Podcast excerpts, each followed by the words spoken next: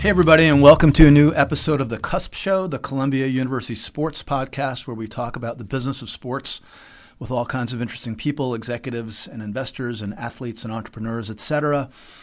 I'm Tom Richardson, and I usually do the show, as everybody knows, or most of you know, with my partner, Joe Favorito. But Joe is traveling, so I'm going solo today, and it's unfortunate because we have a mutual friend as a guest, someone we've been hoping to have on the show for a while, but schedule-wise, it's been tr- tricky to work out. And ironically, it happened the week Joe is traveling. But we're pleased... Or not, or not so ironically. Or maybe, yeah, depending on how you look at it. Uh, we're very pleased to welcome Dan Cohen from Octagon to The Cusp Show. What's up, Dan? Hey, thanks for having me. It's been a while, a long time coming, and I yes, appreciate and the invite. We have a lot to talk about. You know, when I was just refreshing my memory in your background, I was on LinkedIn, and the first thing that popped up was that you and I have, guess how many mutual connections we have? Oh my goodness. I'm going to go four hundred eleven. Okay, well, not quite that high, but it was like two hundred sixty something. And it's just a reminder sometimes of people that you uh, have gotten to know in the industry, how interconnected all these relationships are. So um, Dan and I had the pleasure of working together when he was at Bloomberg Sports. We'll talk about that in a few minutes. But Dan's had a really interesting path coming out of G W back not too long ago. Hell to the buff, hell to the blue. Yeah. Um, so let's start off, Dan, with um, there's a lot to talk about what's going on in media rights and media rights consulting and the media business and disruption and streaming and O T T and all the stuff we usually like to talk about on the show. But let's get to know you a little bit. So tell us uh, a brief version of the Dan Cohen story. The Dan Cohen story. So I'll start with my Twitter handle is at another Dan Cohen. Okay, good. Because there are many Dan Cohen stories out there. Uh, kind of like the John Smith of uh, the Jewish world, if you will. uh, that's great. So yeah. where did where did it all start? And, and you were forced to pick that Twitter handle for, for that reason? I think so. Okay. I think so. The uh, the story begins as a freshman at George Washington. So I uh, I went there actually to play baseball. Truth be told, you were uh, recruited, legitimately recruited. I was. Okay. But uh, but for the listeners who can't see me, I'm not exactly the biggest guy uh, in the bullpen. Right. So uh, the the opportunity to start every day and play every day was quite limiting. I think you could probably count on one hand. You got Greenberg, Koufax, uh, Sean Green. There's Sean not many Green, of us right. out yeah. there. Uh, so my, my Major League Baseball aspirations were cut short. Uh, but I think you know one one kind of theme, if we have themes throughout this conversation that I'd love to. to convey is is that a lot of a lot of luck, a lot of success is based on luck and timing, mm-hmm. right? And and I was really lucky. Uh, lost the the the playing scholarship, gained an academic scholarship, but it wasn't quite the same amount of money. You need to bartend to be able to take these girls out for dinners, and I bartended a private party of which some Major League Baseball officials were attending in Georgetown. Turns out they were trying to move the Montreal Expos down to Washington, wow, D C. That's great. Yeah, it was, and, and so I I begged, borrowed, and, and, and did steal a business card to try to get in touch with these gentlemen, these high political, politically powered folks that I just wanted to lick stamps. Anything I could do to get back into baseball because I wasn't playing it anymore. Uh, and after three weeks of emails that went unresponded to and many Snapple facts that I tried to convey, they uh, I just showed up at, at Jeff Zients' office and Winston Lord, who started a lobbyist group. And this lobbyist group was trying to get Major League Baseball to pick D C as the city uh, of, wow. of destination for Montreal. And uh, he said, "Did you have any vague notions of what the sports business was?" No. So there's there's playing baseball in the field, and there's working in a front office or or an actual team. But had you really thought about that? Not at all. And this wasn't even working for a team. This was this was a, a bunch. Oh, this of, is pre-team. Yeah. yeah okay. This was how do we lobby Major League Baseball? Jerry Reinsdorf and the M L B Relocation Committee, Bob Dupay and Bud Selig, to move a team to D C instead of other locations like Las Vegas, Puerto Rico, places in Texas, Northern Virginia. So, truth be told, waited in the lobby for one of their execs to come down in the Watergate building, introduced myself as Daniel Cohen. I think this is a P G yeah. show that you have. So well, it's the, actually P G thirteen. So okay. Well, I, the, the response I got was, "You're that blank kid who keeps emailing me. What do you want?" And I explained I just wanted an opportunity to work for him and his group uh, to, to to do anything, mm-hmm. really. Clean the floor, sweep, whatever it might be. Fast forward, uh, join the lobbyist group. We we are successful in lobbying Major League Baseball to bring baseball back to the nation's capital. It was a natural transformation to become an, an ownership group seeking to buy the team. We were a very competitive group. Ultimately, though, we, we ended up losing to the Learners, who are the current owners. Uh, but I was brought on by, by that group as well to help out in a whole bunch of different things. I did some some communications work. I did some marketing work, some sales work, a lot of finance-related work, studying infrastructure and spend around a new team coming, eminent domain issues. I had worked with the mayor's office a lot in that lobbying role. So mm-hmm. it was a little bit of everything, and it opened my eyes. And I said, once I got the taste of working in sports, I had to stay in it. Mm-hmm. Um, and after five years of, of doing that, four or five years of doing that. Uh, did you? Let, let me just ask you quickly. Yeah. D- did you learn something about yourself in terms of functional areas to pursue? Like uh, you were good at X, Y, and Z, like sales, biz dev, strategy, whatever? I, I learned... I learned definitely learned what I wasn't good at, which by default taught me what I maybe could be good okay. at. Okay, what was that? Uh, I, I was not uh, a I was not a scout. I was not a baseball operations player development right. kind of guy. I didn't have the eye for who's got the best twelve to six curveball uh, out of high school. I definitely understood that I was more analytically minded and interested in in that part, and I also liked the. the new challenges of building relationships uh, and growing and investing time in those relationships. So for a brand new business to a market that hadn't been a baseball market for many, many years, relationship building was a big piece of that, whether it be on the government side, on the corporate partnership side, uh, or other stakeholders that would be involved with moving a team there. So I knew I knew relationships, as you point out, kind of business development, finance, analytics, those were kind of the areas mm-hmm. I loved. Okay. Uh, which took me to finance. So I, I I I did I did live on a hot dog and ramen noodle diet for quite some time. I think everyone who's probably listening can attest to their first jobs they had right. in sports weren't it wasn't going to make them rich too quickly. Right. And this is where I kind of go back to that luck piece, Tom, where I I was I was really lucky, right? I go to work in in finance in New York, and I get introduced to some really smart, savvy entrepreneurs uh, who are going to start this Bloomberg Sports business. And within the span of our first year, we had commoditized data in a way back in two thousand seven, two thousand eight. Uh, technology had just finally allowed us to. And taken an idea like a Bloomberg Financial Terminal and put that into practice in the real sports world. And that business grew out to be a, a media company delivering content and new software technology solutions to global media players, uh, betting, fantasy, B two B solutions, right. you know it yeah. all well. Couldn't. By have, the way, everybody, that was Bloomberg Sports you're talking about. Yes, and couldn't couldn't have done it without you, Tom. Well, so, thank you. Uh, uh, I mean, no, I mean, the, the team there was really impressive. So Bill Squadron and yeah. Bo Moon and Steve Orban, Jay, J B yeah. Lee, Joe was involved. Absolutely. But we had a great... It seems like about twenty years ago, by the way. It was. But what a, we had a great, successful exit. Right. Uh, and that's where I got quite lucky again. So our bankers that actually sold Bloomberg Sports are who introduced uh, me to a gentleman named Andrea Radrizzani. Andrea was an incredibly successful European media tycoon who had co-started M P and Silva uh, okay. with Ricardo Silva. And candidly, I had never heard of M P and Silva before. I thought they were an architecture firm, maybe right. a law firm. It turns out they were doing seven hundred plus million dollars a year in revenue, buying and selling international sports media rights. Mm-hmm. And they really hadn't had a presence in the Americas. And the U S market was a key area that they wanted to finally tap into. So I was definitely an unconventional hire. Again, a bit lucky. Uh, got to be smart, but right time, right place. And Andrea, Peter Hutton, who's mm-hmm. now running Facebook's live media rights division, uh, hired me and said, go build us out a sports agency.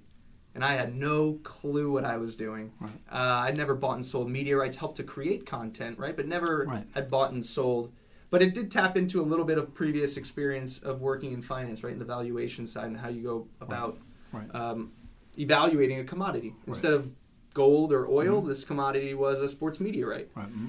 So applied that previous skill and experience to buying and selling rights, and we did some really cool deals while the time I was there. We we did the largest international media rights deal for the N F L they've ever done. We did the largest international media rights deal that Major League Baseball and the World Baseball Classic's ever done.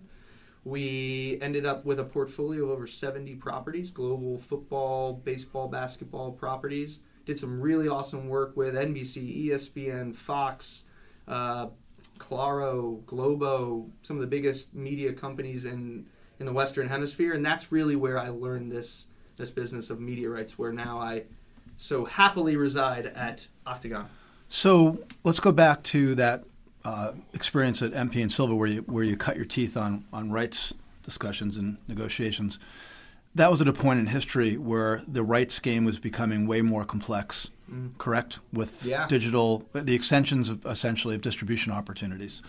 Um, so what what what was going on in terms of the uh, uh, complexities of the deals you were looking at? Were they, were they, was it getting more complicated by the year because of the opportunities with streaming, direct-to-consumer, O T T products, things like that? Absolutely, one hundred percent. I think that the the transactional business, the middleman, that brokerage business is is definitely under a lot of pressure, in large part because of technology. So before, you almost needed that middle person to help facilitate a, a sale of your product and get it distributed satellite to satellite and all the technical elements that go behind mm-hmm. that. And now with the advent of direct-to-consumer, Uh, and also just generally easier travel and communication, rights holders have a much easier time going to broadcasters globally and conducting these deals. So funny enough, one of, you know, it, we've taken that idea here at Octagon and, and flipped it on its head of what I did at M P and Silva and said, you know, where there are markets where an agency is strong and you don't have that reach, perhaps it is strategic to still work with the likes of an I M G, a Lagardère, an Infront. But at the same time, as the world's getting smaller in large part because of technology, the only sustainable way that a league, federation, or a team builds their long-term business plan and sustainability is having that direct relationship with yep. those broadcasters. Something the sports business never really had. Absolutely. Yeah. Right? So you look at the N F L, for example. Uh, actually, let's look at the N B A, for example, because I think of them as leaders in this space. They've put boots on the ground in over a dozen countries now and invested heavily, millions, tens of millions of dollars of putting infrastructure into key markets so that they could better understand those key markets and localize the content in those markets and understand what are the new social and digital platforms that are popping up and, and shutting down that they can leverage to distribute their content mm-hmm. even greater into those markets. And that's the future of media rights distribution. Right. It's interesting. Uh, and it just, I think it was released this morning, a podcast that Rico did with John Skipper talking about DAZN, yep. which I'm sure you're familiar with. Mm-hmm. Um, about how they have had such su- success on the international front. And they're in certain countries like Japan and Germany where they would be, by, by most accounts, considered one of the top two or three media companies for sports in those countries because mm-hmm. of the nature of direct-to-consumer streaming deals. Mm-hmm. Uh, and now they, as you probably know, just expanded to the U S. Mm-hmm. They launched uh, late September. Um, so talk about that, how – because you're, you're covering both buy-side – should be sell side, like rights holders themselves looking for, for deals, and I assume some uh, buy side. You're looking at a very complex ecosystem now of things where, without question, because of the uh, amount of cord cutting, cord shaving, et cetera, the digital stuff is arguably, depending on the territory and the specific sport, mm-hmm. more important than it was when you first got into this business, let's say, what, five years ago, yeah. whenever it was. So talk about that. Like, and I know a lot of it is based on Octagon's focus on analytics mm-hmm. and kind of R O I focus and things like that. Even in the description of the media rights consulting business of Octagon, which I was reading, it's it's it's a lot about measurement. It's a lot about return R O I, which wasn't the kind of copy we would have read on these things five totally. years ago. So talk about that, because this is new to Octagon. Absolutely. So, so, yeah, mention that. We're, we're thirteen, fourteen now months old. We've uh, we have found that, exactly to your point, our industry, because of the advent of digital distribution and the data that comes from that in terms of How are fans consuming? Where are they consuming? What are they consuming? Tuning in, tuning out.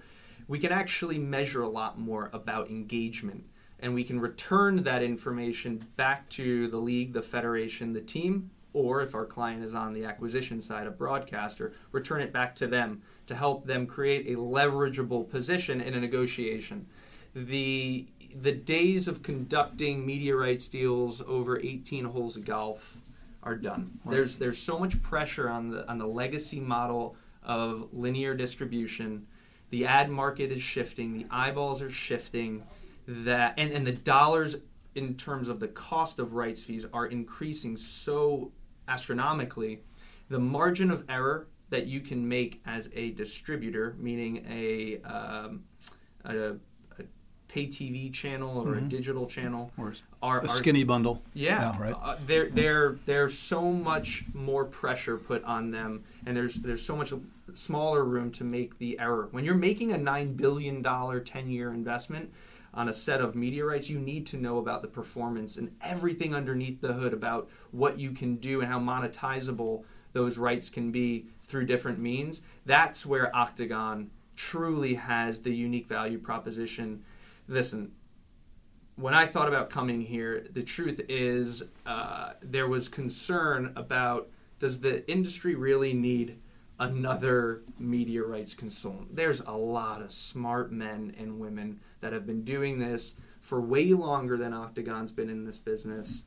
And what ultimately was the most compelling point and has proven fruitful uh, by virtue of us having a, over a half a billion dollars of rights under advisory in our first year. We've got clients on five continents.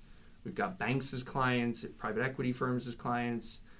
Uh, we've got legacy, traditional media folks, content acquisition projects. Uh, we've got leagues, federations, athletes now as content distributors, mm-hmm. as clients. So it's all been proven out that data and who's got the best information, and not just that information, but how to make it actionable and insightful, that's what's going to be the differentiator in negotiating the next future set of media rights deals, because we're so tied into Interpublic Group. Because Octagon's the the sports arm mm-hmm. of I P G, we control thirty-seven billion dollars worth of media spend per year. Wow. There are forty-five analysts just within the Octagon media group that are churning away globally every day on measurement, social listening, fan profiling, ad spending, sub, carriage fee analysis, uh, you name it. That I just truly think it is, it, it's a lot different than just going out and being able to be really smart, have relationships, and buy Nielsen data. Okay, so here's a question for you. Kind of in the in the old world of media rights, a lot of it was focused on essentially just television, linear television, mm-hmm. which essentially had one currency in the marketplace, which was ratings, Nielsen ratings. Mm-hmm. Let's just talk about the U S market. We're looking at an environment right now where distribution is a can be quite broad on different proprietary platforms with different measurement approaches. So if you, if you let's say, call this the age of comprehensive measurement for these deals, yeah. how do you deal with the fact that if part of the distribution plan includes, let's say, a direct-to-consumer uh, that's running off of, uh, I don't know, New Lion mm-hmm. or Delta uh, Tray, Playmaker Video or yeah. Delta Tray or something like that, um, part of it's going off of Twitter. Part of it's going off of Facebook, Amazon, mm-hmm. like Amazon running U S Open this you know past fall in or early U K, fall, yeah, late, late yeah. summer. How do you how do you wrestle with the fact that those are all different proprietary measurement environments? So I hadn't really thought about that until you're describing this. Yeah, so I, I think again this goes back to you need as many tools in the tool shed right. as possible, and when you have a a team behind you globally that is tapping into proprietary measurement tools.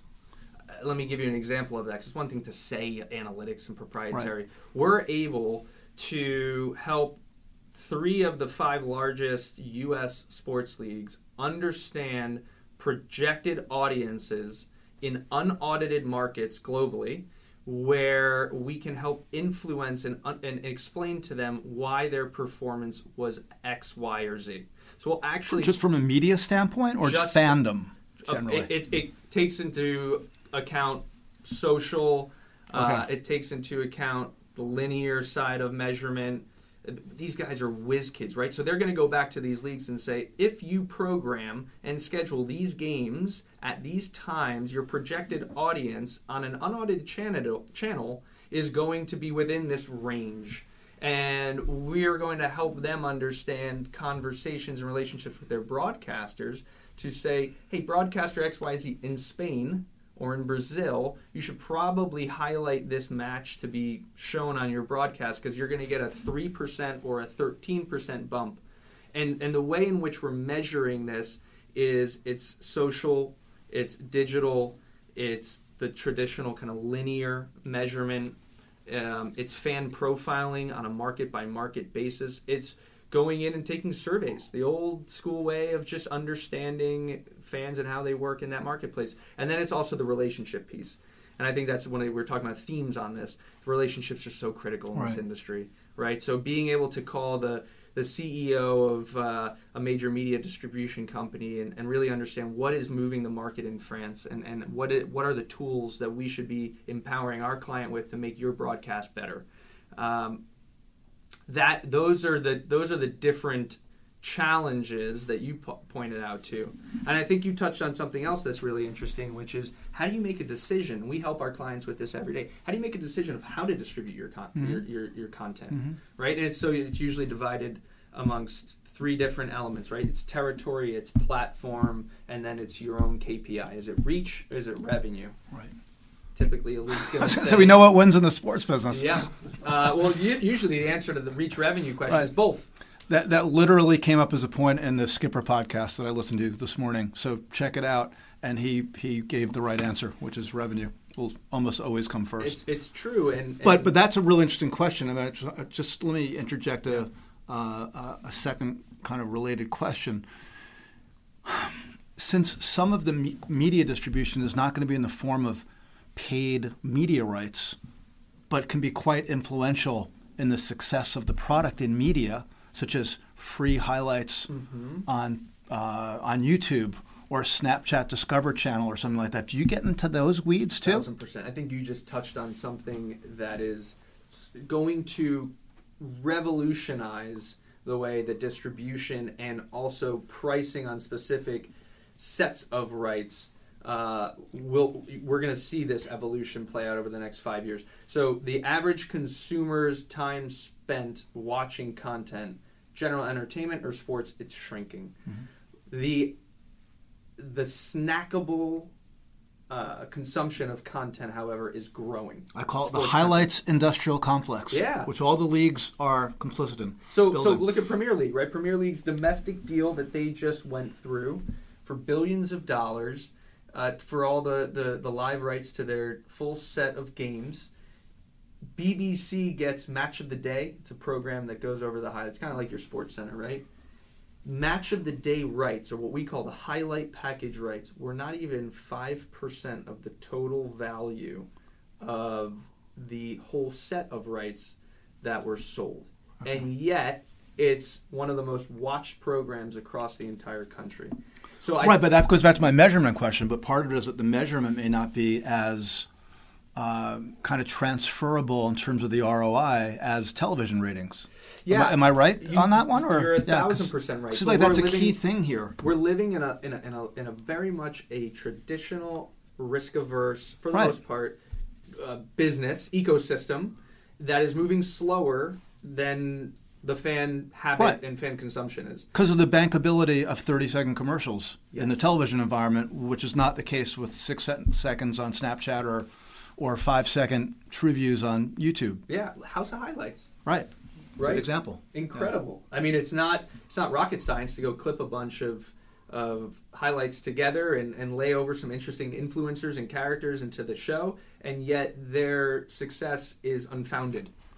There's right. Yeah, exactly. Yeah. I mean, that, that's kind of the point. Like, you could make an argument. I don't know if you, like, in the analysis you guys do, but I th- I would imagine that for certain sports, if you were to analyze the um, aggregated tr- digital media and social media consumption for certain sports, uh, it would actually exceed oh, yeah. what you're seeing in television consumption from from an age group, let's say Gen Z. one hundred percent. Yeah, and so that's interesting because that's not being necessarily arbitraged the same way and as I, the television stuff and I, because it, you really can't financially. A thousand percent. So the leagues are still going to get the biggest check cut to them from your traditional right. broadcasters. And the broadcasters are going to hold on to and lock up as much content as they possibly can so as to build the, the wall even higher uh, to try to stave off these new incumbents from right. creating new distribution outlets right. that are more in line with the next generation's consumption. Right. So it's it's at the behest of the league, something that we deal with all the time, to think about specific carve-outs and strategic uh, packaging of rights where they still don't they don't necessarily cannibalize the, the linear broadcast where Fox and C B S and E S P N uh, are paying a trem- and Turner are paying tremendous amounts of rights fees, and yet they're still able to reach uh, another audience. Right. And we see this, you know, what I think, Tom, is going to be interesting. We see this a lot with some clients on the acquisition side around the direct-to-consumer conversation. So some of the more aggressive and well-established leagues have started w- years ago their own direct-to-consumer applications. Yes, right? like Game Pass. Yeah. Game Pass, dot T V, right. M L B dot T V. Yeah, N B A. T- yeah. And the next awkward conversation that's going to come up, I believe, between the, the, the, the buyers, the big buyers of this content and the leagues is, I don't want you to go direct to consumer anymore. If I'm going to write I you couldn't a- agree with you more. I, I'm surprised that hasn't exploded already as a major issue. Because it seems like everybody is, when I say everybody, rights holders, you know this better than I, I guess, are trying to think they can have it both ways. one hundred percent. Okay. one hundred percent. And, and I so understand that, if I were in my old job, I'd probably be wanting to do the same thing. But to me, we're we're kind of at this inflection point mm-hmm. on this issue, that if you really want to go direct to consumer, you have to be prepared to play the long game, to build your audience, to manage that audience, the churn, customer acquisition, customer retention. It's a, it's a different skill set. If the N F L were to go direct to consumer, they would have to sell one hundred fifteen, one hundred sixteen million subscriptions to their O T T product right. to replace their T V deal. I never, so you actually this is the kind of figured that out, do. like back yeah. of the napkin? This okay. Is, this is Hopefully some smarter do. people than us figured that out. yeah. This is this is the kind it's of It's a really interesting point. Or or what if Can you, you took a marquee event? What if you made, what if you made uh, like they're doing uh, Thanksgiving, they're doing the uh, Tiger-Phil match as a digital pay-per-view. I and I love it. I at S B J Are you going to buy we it? Talking, you, could, you probably can get it. a password on that one. Yeah. Just text it to me, please. I will. Uh, I will not. I will not. Uh, exactly. The... I'm a huge fan of what A T and T and Turner, you know, Warner Media and right. Turner's doing right mm-hmm. now. It, it to your point about we're at an inflection point. There's so much pressure on revenue in this industry right now because costs are going up and eyeballs are shifting. You have to take risks. I talked about this a little bit right. the other week at S B J. That those that take measured, albeit um, calculated, risks are the ones that five, ten years from now will still be relevant. And if you are if you are remaining in a model that is what worked for ten years ago, you're dead in ten years. Yeah. And so what is Warner Media doing that's so revolutionary? Well, first of all, they're undertaking a, a brand new type of content, right? This playoff one v one Tiger versus Phil matchup. And the way in which they're distributing it, it's never been done before. They are going to leverage the power of telco and A T and T. They're going to have a docu-series type of hard knocks approach through premium content right. and H B O.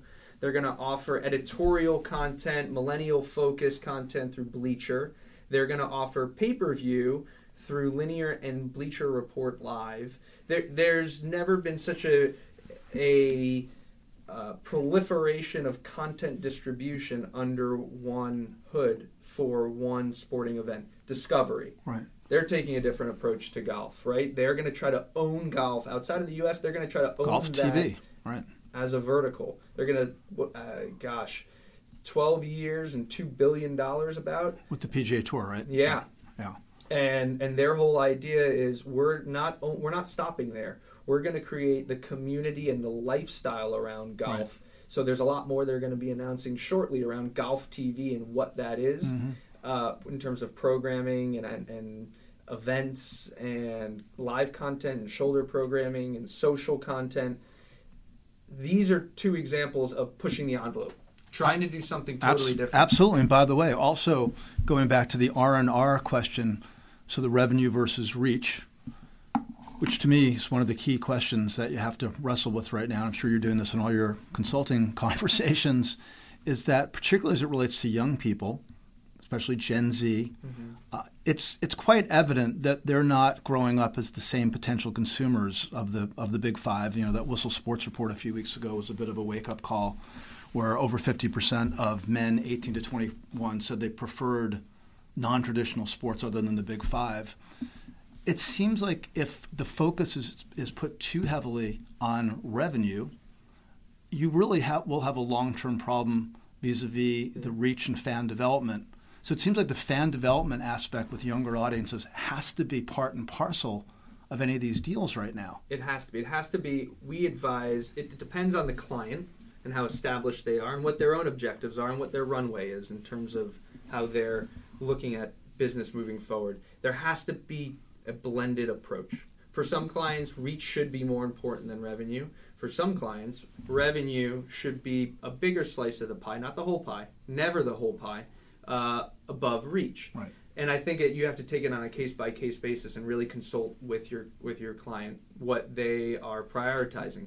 That said, the the massive amount of new distribution platforms, the likes of V M V P Ds, the Fubos of the world, the YouTube T Vs, the direct-to-consumer offerings, the new O T T offerings from the traditional legacy media folks, there's so much more buying activity that I think some leagues are getting ahead of themselves trying to take the early check and not really understanding that we're truly, to steal a line from Russell Wolf, who just mm-hmm. got appointed the head of E S P N Plus, we're in the uh, the first inning of a very long game. Yeah, I saw that. Oh. You know, and and and so is is the move to go to E S P N Plus because uh, because they're going to grant you a, a a new platform that you've never been able to to get exposure for mm-hmm. in the U S and and accept a barter deal where maybe they cover some production and maybe there's a rights fee involved,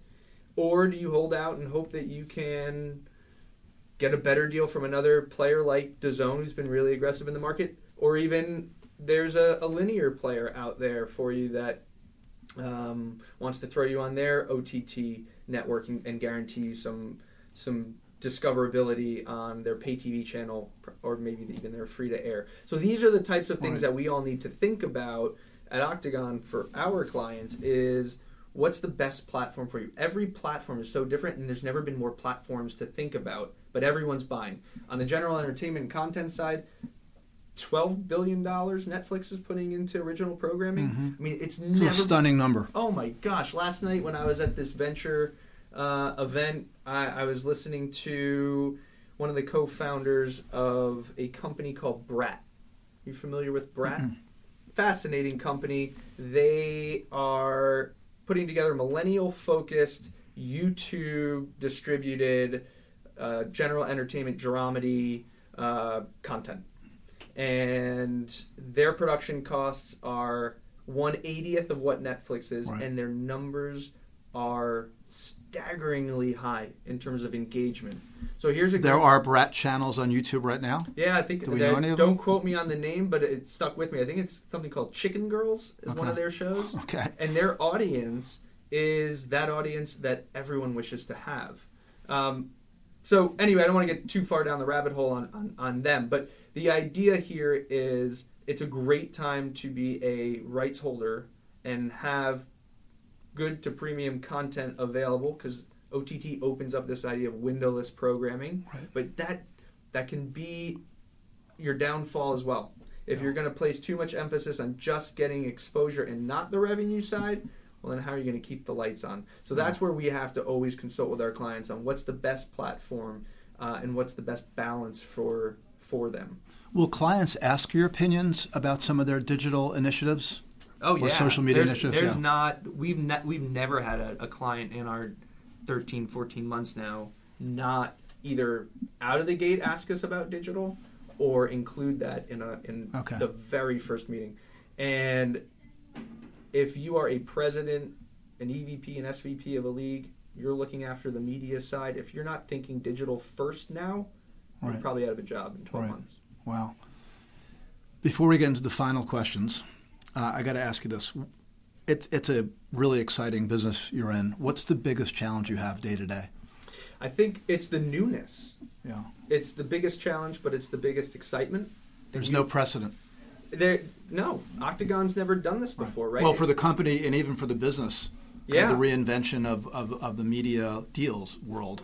Totally. So it's all new, right? The the the piece for for Octagon, such a well-established thirty-five years of being a market leader in the sports marketing and talent representation side, to be in this space, that part is new. The fact that literally every three weeks a new platform is popping up with a new take on distribution, uh, and just even keeping be, being mindful of, of all these different transitions in distribution methodologies and strategy. That part's new. Where the money is all shifting, that's new. So it is an exciting time to be a media consultant. Candidly, I think, going back to the theme of luck, I think we've been a bit lucky to have started this business when we did, because there's never been more questions being asked by both the buy side and the sell side, the leagues, the, the rights holders, the federations, right, and the distributors, of what content works, what con- how much should I be spending on that content, how much is my content worth, how do I package that content,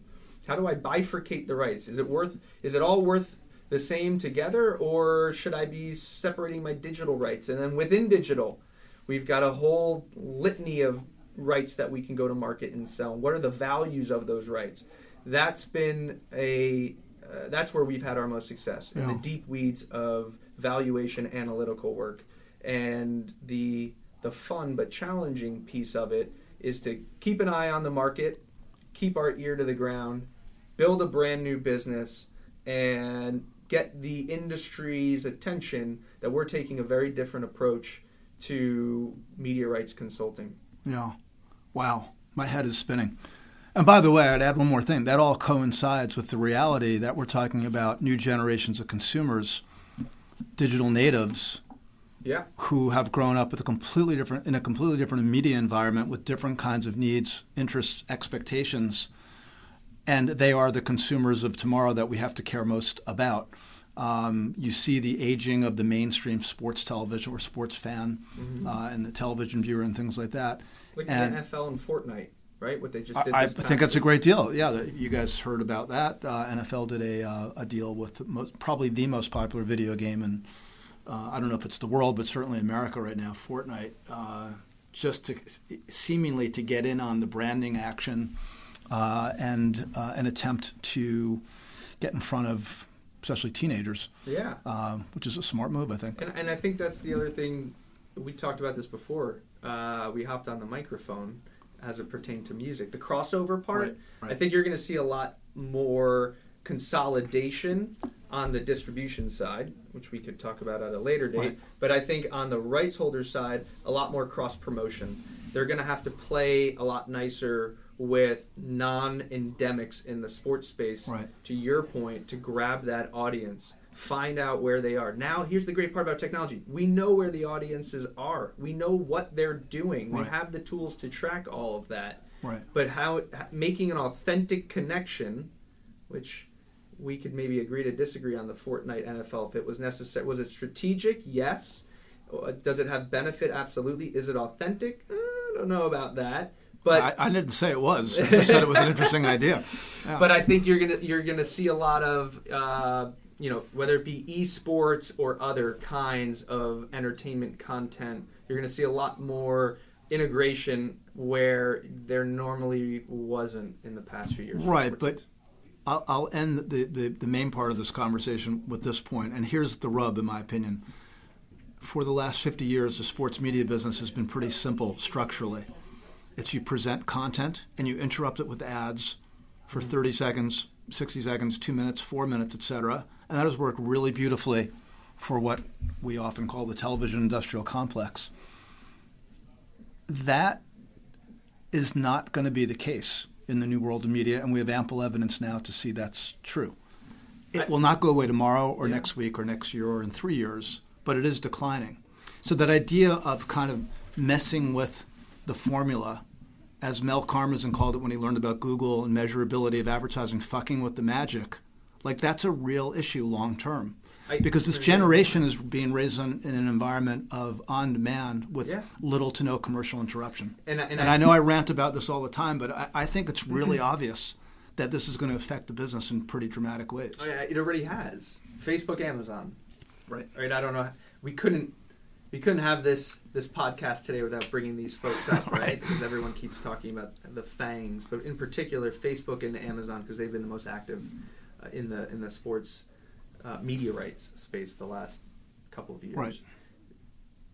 And the question is, are they going to be serious players in this mm-hmm. space? Comes up in every conversation, including the one with Skipper today, by the way. Go ahead. And the and and the truth is, well, first of all, before we get to the truth, look at the look at the, the, the business plans for each, right? And where revenue is being generated.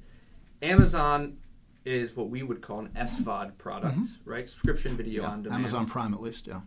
And w- with a really aggressive and interesting advertising model to be introduced in the near future. Right. But for now, they're they're an S V O D. You've got Facebook, which in the world of Zuckerberg is, you know, Facebook free-for-all mentality. It's an A VOD. It's an advertising video on demand platform. To your point about disruption and sustainability, You, you've been working in media longer than I. Name me a a distributor that has ever survived on just one revenue stream, whether it be just advertising or just subscribers, that's still around today. Well, the legacy television companies have essentially just well, on dual revenue stream, though, right? Advertising and sub fees, carriage deals. Yeah, but that's relatively recent in the history of television, the carriage deals. But no, but but generally speaking, one reason why we saw the transition or the extension of sports business from broadcast television to cable was the dual revenue stream yeah. trope. You know, this idea is like, well, you know, E S P N's getting what seven seventy per subscriber, eight dollars per subscriber. You do, as I say in my class, you do the math. It's a lot of money. And by the way, when you see subscription dec- declines, subscriber declines, you know how serious that is as top-line revenue mm-hmm. loss that will affect rights and things like that. But yeah, no, that's a really fair point. And I think that's one reason why people are so intrigued by Amazon yeah. more so than the others. Because at the end of the day, Facebook is very simply just an advertising business. ninety-nine or so percent of their revenue is advertising. We all know that. And advertising ultimately has to be presented in one of two ways. Either it's going to be integrated into the presentation of content mm-hmm. or around the content, or it's got to be interrupting the content, mm-hmm. um, whether it's a pre-roll video or a mid-roll video or something like that. So there's only so many ways you can actually do it. Uh, but ultimately, the audience has to be accepting of that solution, whatever it may be. I couldn't agree So if we want to see certain that. YouTube videos, like an N F L highlight, they have an awesome highlights package. You got to watch a, a, usually a fifteen or thirty second ad before you start. And I'm willing to take that deal in that context. But when I'm watching N F L football on Sunday, it can drive me and most others insane when I know there's a three or four minute ad pod. Mm-hmm. You know, it just it's it's really challenging. Again, and this is uh, some, someone who's been around for a while saying that. But imagine if it's if it's a nineteen year old. Wow. And I think Amazon, okay.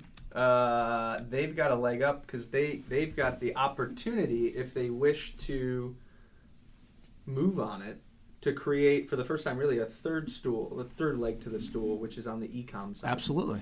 Uh, so that, I, I, we haven't really seen them tap into that yet right. with their live media rights. Well, on Twitch a little bit, you know. Yeah. Okay. Yeah. Sure. Right. No. And that, and look, I think th- for those of us that were around the business when they bought Twitch, which I think was two thousand twelve or thirteen, many of us, like when Google was launched in the late nineties, like how's this? Like what's what's the appeal of Twitch? Yeah. Boy, were we stupid. Um, when you have Adam Silver saying that N B A games should look more like Twitch, when you have the N F L now doing Thursday night games partly on Twitch, mm-hmm. uh, and you realize that they're tapping into something, to your very point, multiple uh, opportunities for uh, what I'd call uh, revenue uh, diversity, mm-hmm. um, alternative broadcasting approaches. So if you so want to watch Andrea social. Kramer and Hannah Storm instead of uh, Troy yeah.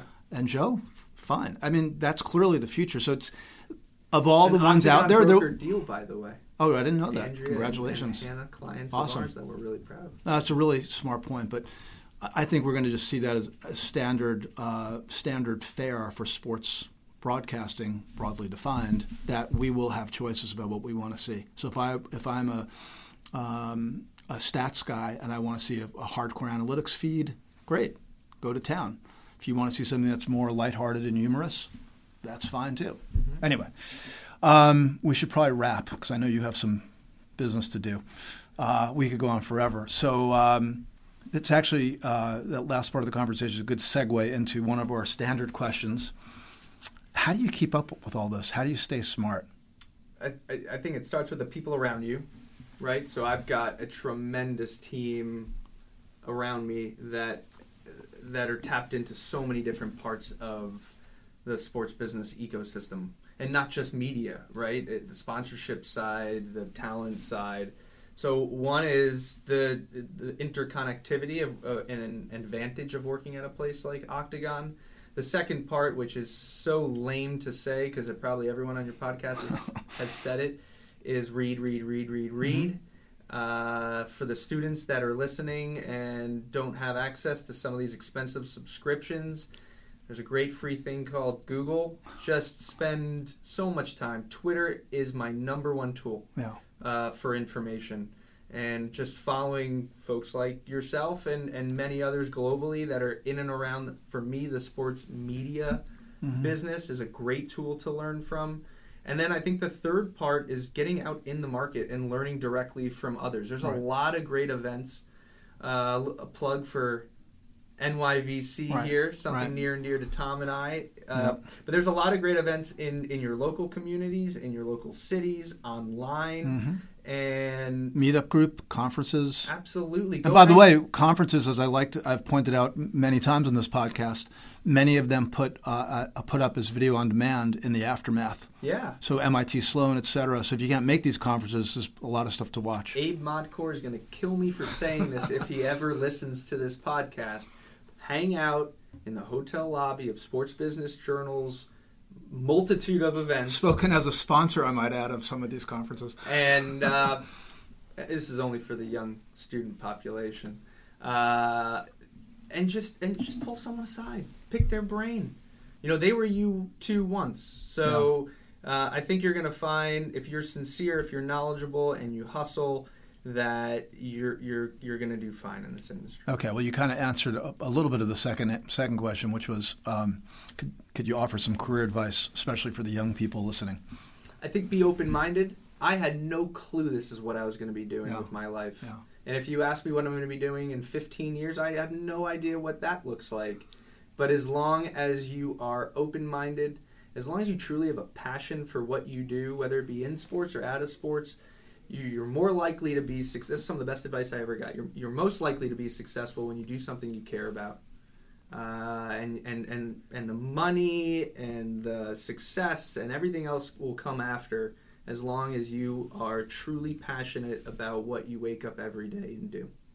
Good. Actually, related final question to that last point. How sh- how is it best for people to reach out to you generally? I'm not suggesting you give your email right now, but how do you like to be approached by people that are looking to get into Octagon or work for you or get to know you or something like that? Yeah. What I, works? Twitter.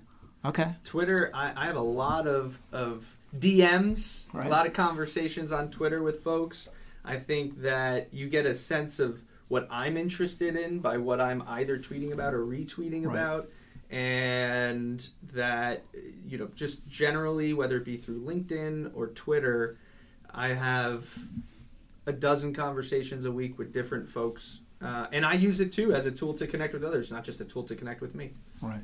Wow. Dan Cohen, thank you, man.